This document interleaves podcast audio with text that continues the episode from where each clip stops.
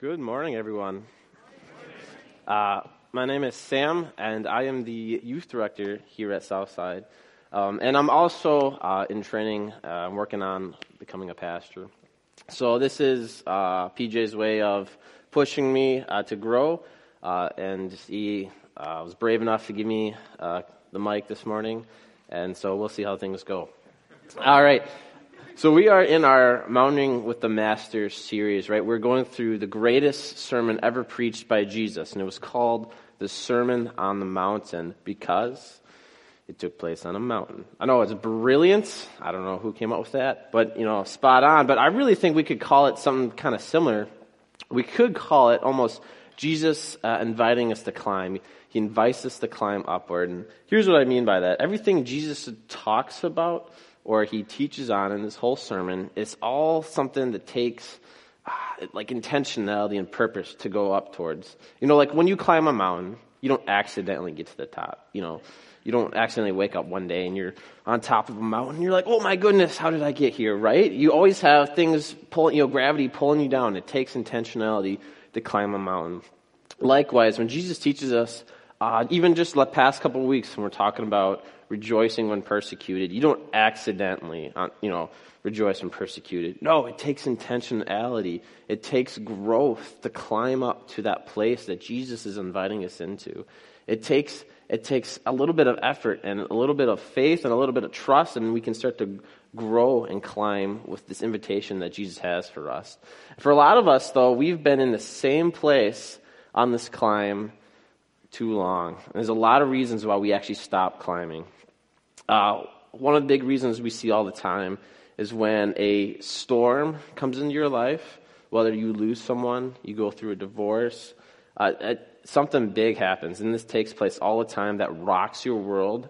You cling to the spot you're on on this climb. You hang on for dear life and you close your eyes to just get you through this storm because you feel like you're about to get blown off. But the thing is, though, Jesus doesn't want us to stay there. He keeps inviting us to climb more. But sometimes we're so stuck on where we're at that it could be 75 and sunny with a light breeze, and we're still got this death grip on where we're at that we can't climb to this place that Jesus keeps inviting us to. Other of you uh, in this room have been climbing a long time, and you just needed some rest. Like it's just tiring. Like it takes effort, like I said, and it's exhausting. And so sometimes you need to rest. And so get rest. You know, talk to a counselor. You know, be refreshed, but then also get excited because Jesus doesn't want you to stay in that place. You're going to be invi- He keeps inviting us to someplace better. He keeps inviting us to be uh, to a better place with Him. And so get excited for when you rest that you have an opportunity for that next leg of your journey. And then some of you guys, I'm going to say this about this church, are actually doing an amazing job of climbing. That's why I love it here at Sasso. There's some really good climbers here that are inspiring me every day to keep wanting to grow and climb with Jesus. Because I see, I see you guys, and you do an amazing job. And some of you guys are like, "There's a mountain." Like we're climbing, and he's like, "Yeah, we are," and it's exciting. It's not just mountaineering with the master; it's not just a play on words, but it's a reality that we actually live in, and Jesus invites us into. And so, kind of the question is, well, how do we climb? You know, how do we accept this invitation that Jesus has for us as we are climbing uh, how do how do we kind of do this? Uh, how do you know how do how I want to do this right? I want to leave the place I'm in and climb forward. And really, to answer that question, we got to keep reading through the sermon. You know, what is Jesus teaching us in this? And he uh, and we just finished going through the Beatitudes, right? You know, the announcements of what the kingdom of God is like. And then Jesus changes gears a little bit, and he calls us two things. He calls us salt and light. Now, if you're like me and you've been a Christian for a while, You've heard this before, and I know you have, and I bet, like me, you actually also struggle with this as much as I do. And then if you're new to this and that you didn't realize Jesus called you salt and light, I actually want you to get excited. You should get really excited because understanding this and believing this and living this will change the way you climb. It will drastically start to change the shape of your life. So what does Jesus call us? Let's find out. Let's read together in Matthew 5, 13 through 16. It says, You are the salt of the earth. But if the salt loses its saltiness, how can it be made salty again? It is no longer good for anything except to be thrown out and be trampled on by men. You are the light of the world. A city on a hill cannot be hidden. Neither do people light a lamp and put it under a bowl. Instead, they put it on its stand, and it gives light to everyone in the house. In the same way, let your light shine before men, that they may see your good deeds and praise your Father in heaven. So this is crazy, right? He calls you salt and he calls you light. This is so important. This is so huge that I can't just communicate it this morning. Actually, I'm going to need your help. And I really want you to turn to the person on your left and say, Hey, you are the salt of the earth, the light of the world. Ready? Go. All right, and now you got to do it to the person on your right. The person just told you this. You got to tell them, hey, you are the salt of the earth, you are the light of the world.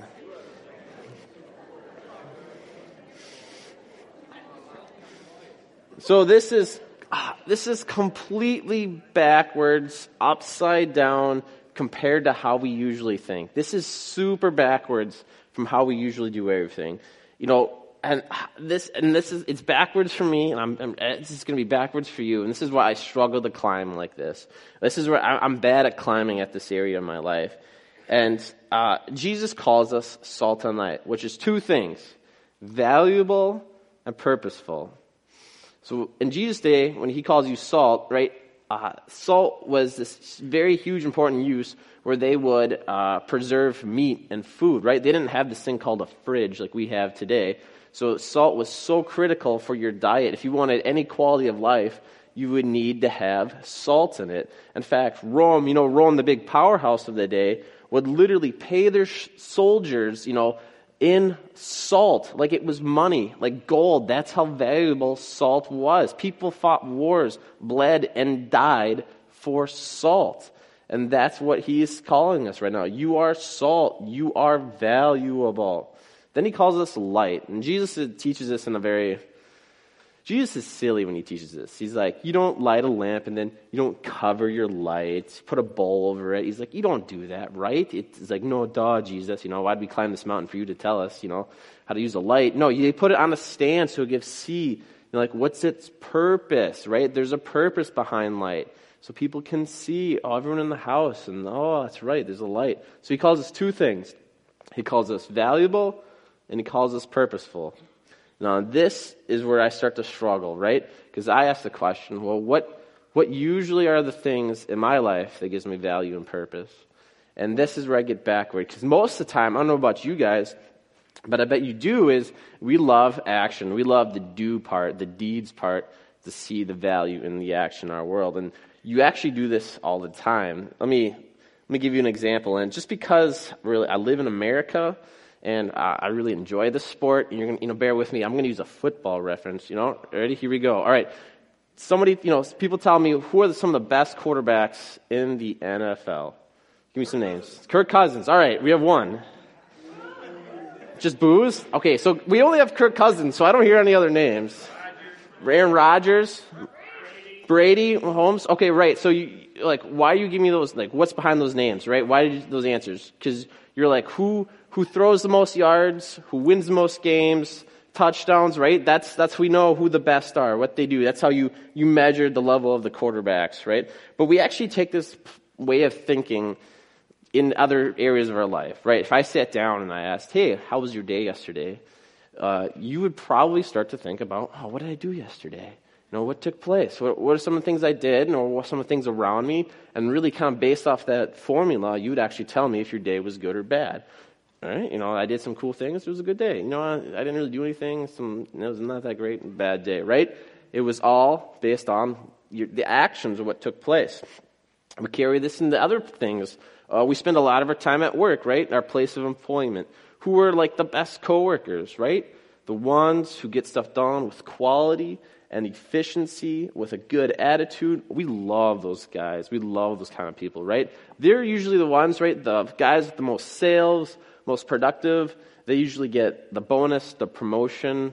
We like people who do that. And the ones who are bad at quality and efficiency and have a bad attitude are usually the ones we don't like those people right they they don't do good stuff you know every boss wants a winner on their team you know we, we want high performers we want high achievers high winners at our place of employment uh, we take this mindset into our school system, right? Who are the smartest kids in school, right? Those who are do the best on the test, right? Those who get the A, get the high grade. And we, I'm sure a lot of you have taken this little test called the ACT. Know, I actually don't even know what it stands for, but I can tell you what it means, right? The score, you know, how you do on that test determines uh, the level of college you can get into, the level of scholarship, that can almost de- determine the level of degree you have, which can determine the you know quality of job, which determines quality of life. I mean, that's a lot writing all of a sudden on a 17 year old's actions, but that's just how you know it's built right now. We take this approach in other places, uh, like in our family and our marriages. If I asked you, you know, you know, we sat down and how's your marriage going? for some people, it's answering the question, well, how often did we fight last week? Four times. It was a good week, you know. It was great. It was super healthy. And then, you know, uh, you know, how often? Maybe it's now answering the question of it's a good marriage because we go on X amount of dates every once in a while. It's a, our dates, you know. And for some people, it's answering the question, well, how often and consistent do we canoodle? You know, that's that's how you start to measure. You know, what metric of action do you want to use to also start to describe like how people's marriage are going? Uh, we talk about we do this in our parenting. I became a parent for the first time last year, and I learned that you get all these questions now. Now that you have a kid, like uh, does, does does your baby sleep good? Oh, okay. Does does your baby you know, eat well? You know, is, is he he's going to be crawling soon? Is he walking? Is he talking? Does he show signs of intelligence? Is this a human? Like you get all these questions all of a sudden, you know, about your kid. But even even when the kids get a little older, right? You're gonna like have asked, you know, here we go. How's your how's how's your parenting? How's the kids doing? What would you tell me about? You know, I can't tell you how many times I talk to kids who have sports practices six out of seven days a week plus weekend tournaments. And that's just the sport they're in. Not to mention they need a job, right? Because they got to know what a work ethic is. And they need money to buy a car and to go to college and to move out when, you know, always they're going to fall behind and all their friends are going to take off and they're going to stay the same. So they better do stuff. If they don't do stuff, then they're going to get really far behind. So we got to push, push, push more on them to do. And the more my kid does, the happier I'm going to be, right? Because then they're succeeding at life. Does anyone see a pattern here? Right? It does not matter the area in your life. If I asked you about it, you automatically start thinking about the does, the action, the things that happen uh, around it, and that starts to be the place where we define almost everything and almost everyone. So this is kind of where the struggle is, right? This is where we start to wrestle. Because, I mean, didn't Jesus say, like, do good deeds so, like, people will, like, praise your Heavenly Father, right? He told us to do some stuff. But,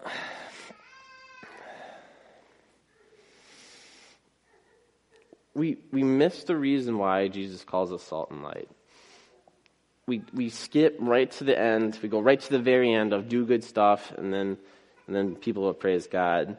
We miss why we are called salt and light. And it's really because God cares way more about who you are than what you do. God cares way more about who you are than what you do. Right? That's that's our gospel message. That's that's what that's what that's what it's about. You know, God sends his son down to us, not because we had such value to give to God, not that we could do anything for God, you know, but we were in need of saving, and God came and He saved us. You know, and no matter anything we do, uh, understand, our knowledge, our wisdom, anything like that, without God is meaningless, right? Uh, Mark 10, 45 says, For even the Son of Man did not come to be served, but to serve and to give his life as a ransom for many, right? The Son of God did not come to have people do things for him that had so much to offer. No, just the opposite. He actually came to them to give them value and purpose. And that's what's so amazing about Jesus. And that's what's so amazing about God, the love of God. And this is the part that the disciples didn't understand yet. You know, if we go back right around the Sermon on the Mountain and Jesus is teaching them, you know, hey, you are salt, you are light, you are valuable, you are purposeful. And this was completely upside down and backwards, made no sense compared to what the Pharisees were telling them. You know, the Pharisee guys would be like the pastors of the Jews of the day, you know, the religious folk. Uh, they, they loved, uh, I mean, these are the guys who would pray out loud just so they can let people know how good they were at praying. They would liter- literally make up more rules about how to follow God so they could brag more about how well they follow God, right? I mean, that's, that's, so they would, they were these like top doers, right? They could tell this is how you follow God, this is how you do things. And if you didn't do it to their expectations, how you do things, they got to tell you then the value and purpose you had in the world. So if you were not following all these ridiculous rules and being able to pray out loud like they did and have this perfect problem free life, then you were down here and they were up here. You know, the Pharisees love to tell people, you know, we're up here, you're down here, right? We're this holy good people. And that's where all the disciples, right? That's where they were told you were at. If you're not up here, you're down here. You have very little value or purpose. And that's, that's the world they live in. So then Jesus is like, hey, you're valuable and you're purposeful. It's so different, so radical from what we know. But man, don't you hate to live in a world with like the Pharisees? Like, once you hate living in a world where like the top doers got to tell everyone, you know, where they stand on things? I mean, wouldn't it be terrible if every day you were measured by what you do, that you had to check certain boxes and have certain looks and maintain a certain status quo? That sounds like a terrible place to live in, right? Hey, why does but why does that feel so real to us right now? Why is that? Why do, why do we understand that? Hey, I can relate to something like that. So I'm gonna do a little quick survey, very scientific here. Uh, I want you to raise your hand if you had ever heard the phrase a go getter. Oh, wow. So almost all of us know this phrase, right? And I'm talking like we're on the same page with the same phrase here, right? Is, I mean, a go getter is like an active, energetic, and aggressive person who pursues their passion and interest, right? So this is kind of weird though. So we all, we all kind of know this though, but where does this come from? Where is this found? How do we, how do we know this phrase? Uh, this is this is weird. My notes say this is the interactive part. Um, so uh, I don't know what your notes say, but I'm curious. Where where do we find this phrase? A white person phrase. Oh, that was good. That's bold. I like it. Thank you, Miko. Right? Is it almost hard to say? It is hard to say. It's hard for me to say because it's found, it's found here in our culture, in our history, right? We were the go-getters. That's what made us Americans, right? We smacked the British out of here, became a country.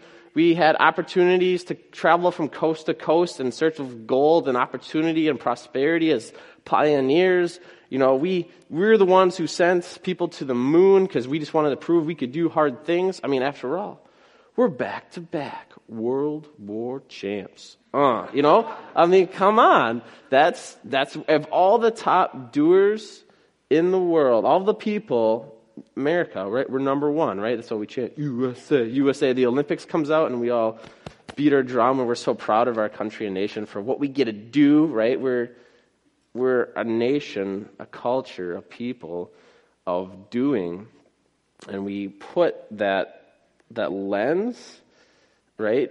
That we are the people, we are an active, energetic, aggressive bunch of people who pursues our interests and passions? That's what makes us Americans.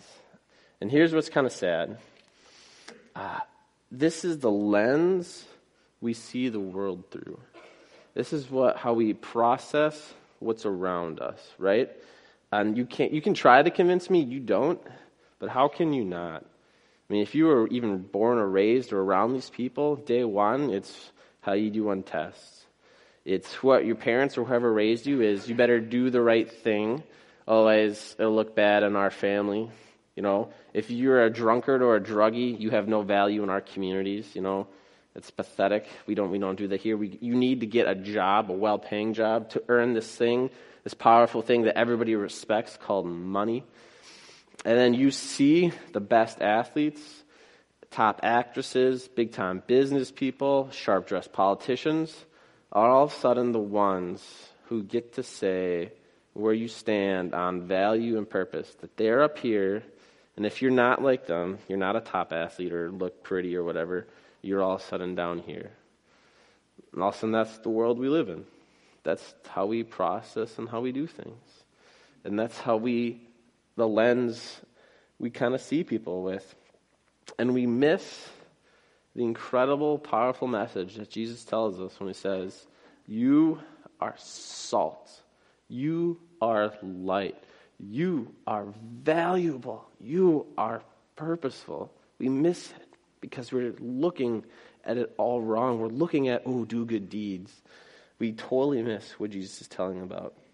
And this is where, ah, this is, I don't know if it rocks your world or not, but it rocks my world. Because for the longest time, especially uh, in, in uh, through high school, like I wanted to be super Sam, right? I, I got my life together. I got my career going right away. I married my high school sweetheart. I tried to go on as many mission trips, Bible studies, consistent at church. I just wanted to do these things, right, for God, be a go getter for God. And I didn't really have like a goal. I just wanted to do stuff because that's what that meant. I was doing well. If I could do stuff, that means I was up here, right? And then all of a sudden, not everyone though lived this life like focused on just doing stuff. And and if you weren't, you know, going on mission trips or consistent at church or you weren't living up to this expectation that I was seeing the world through, then you were just lazy, right? But ultimately, the filter we look at people through, we ultimately look at ourselves through. And I think the, that was the biggest fear I had in my life was if I didn't do stuff, if I wasn't this super Christian, then I was lazy. And that was the fear I lived with. And that's where I chased it. And so it's kind of exploded, you know, because I had this, you know, if you were you didn't do stuff, you weren't uh, doing Bible studies, you weren't consistently going to church, if you didn't measure up these expectations, you know, that's how I filtered the world. And then I got married. And then how do you think that went? Yeah, not good. And then and, and it, it, rocked my world. It, it's not working out. I don't know why this way of filtering things is solving all my problems because it was just making more. And it was making a mess of my life. Uh, so then, uh, I'm blessed to have fellow climbers in my life, right? We're not meant to live this life alone. And so, uh, in community and just fellowship with one another, uh, Pastor Michael was part of leaning into my life, uh, leaning into what the Holy Spirit had for us, and leaning into uh, showing me that I had this lens over my eyes of seeing everyone through what they do and their actions. And then in how that's not how God sees me and that's not how God sees everybody else. That's, that's an American lens. That's, that's the culture I live in lens. And that's not the lens that Jesus sees everyone or, or how I see people. And now I kind of fight this battle every day. Where some days I'll put on the American lens and start looking at myself or other people and what they do. And then I wrestle to put on this lens that Jesus gives me and says that they are salt and they are light. They are valuable and they are purposeful. I think this is so important to tell people that they are valuable and purposeful without what they do that you actually might need to tell somebody, like right now. So you're going to turn to the person on your left that you just told was salt and light, and you're going to tell them what it means. You're going to tell them that they are valuable and purposeful. Ready, to go. And then make sure to tell the person on your right, tell the person on the right the same thing.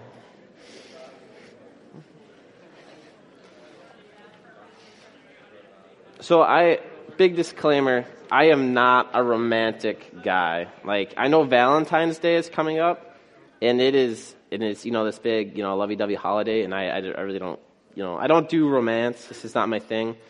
So, but I even know the difference between telling a list of things of what somebody does and who they are, how drastic that is. Right? So, I'm going to tell my wife a list of things she does, and then I'm going to tell a list of things of who she is, who she, And I just want you to pay attention of how drastically different it is. Okay, so you ready? So, honey, I'm not going to make you stand up.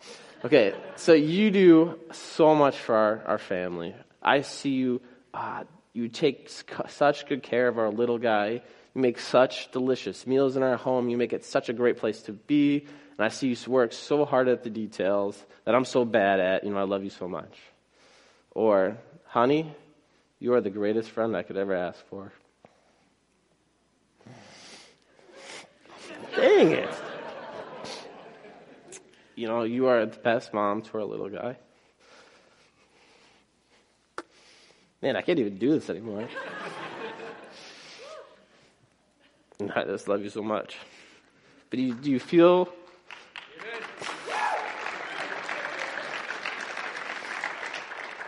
Okay, so which one is way more. Man. It's bad. All right, so which one, though, is way more impactful?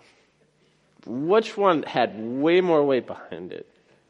Which one's going to help with the canoodling? okay, so that, so that, so then the question is, what happens when we start to live life based off of the fact that you are already of great purpose and of great value? What starts to happen? What would your life look like? What would someone's life look like if they just lived life not based off the values that any human or themselves gives them, not based off the purpose that any human or themselves give them, but based off that of which Jesus calls them to be? What would a life look like? Would it be game changing? Would it be world flip flopping? Would it be radical that it would start to like take on every aspect of your life, like you're almost, I don't know, glowing, like you would start to shine. And then what would some of the actions you would start to do then? There would be some pretty awesome things, right? Would, you would do such powerful deeds. And as you glorified your Father in heaven, people would also rejoice and glorify your Father in heaven, right? It starts to become this moment of, oh, it's not a matter of I need to do good things, right? So then people glorify my Father in heaven. You need to back up and ask the question who does God say I am? Who do I need to be? And He calls you valuable and purposeful. And when you center yourself on that, the actions that start to take place will transform your life. So then the question kind of begins well, how do we lean into this life of purpose. You know, how do I lean into this purpose Jesus calls me? He calls me purposeful, right? How do I lean into this purpose that Jesus has for me? And that I'm going to actually have to invite you back for next week when we talk about leaning into purpose and actually shining bright and how to shine really bright and go from shining like a Christmas tree light bulb to one the size of my head. How do you go from shining that bright? You know, from little to big. How does how do we actually do that from our day to day, our week to week? Pray with me. Uh, dear Heavenly Father, you're such an awesome God. Uh, I thank you for uh, bringing us together uh, in the snow and the weather, but Lord, you came here and you blessed us, Lord.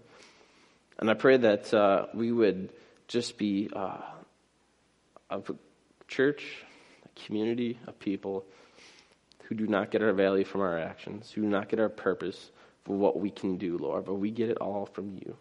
That you would be the center, you would be the way we look at the world, how we, the lens we see through, Lord. I pray that it would be you and you alone, and that you would hinder anything that comes against it. I pray the enemy would not be able to lie and tell us otherwise, Lord, but uh, your truth would be proclaimed in this, Lord, and that we would be able to just breathe and live life focused on the identity that you give us, Lord. In Jesus' name, amen.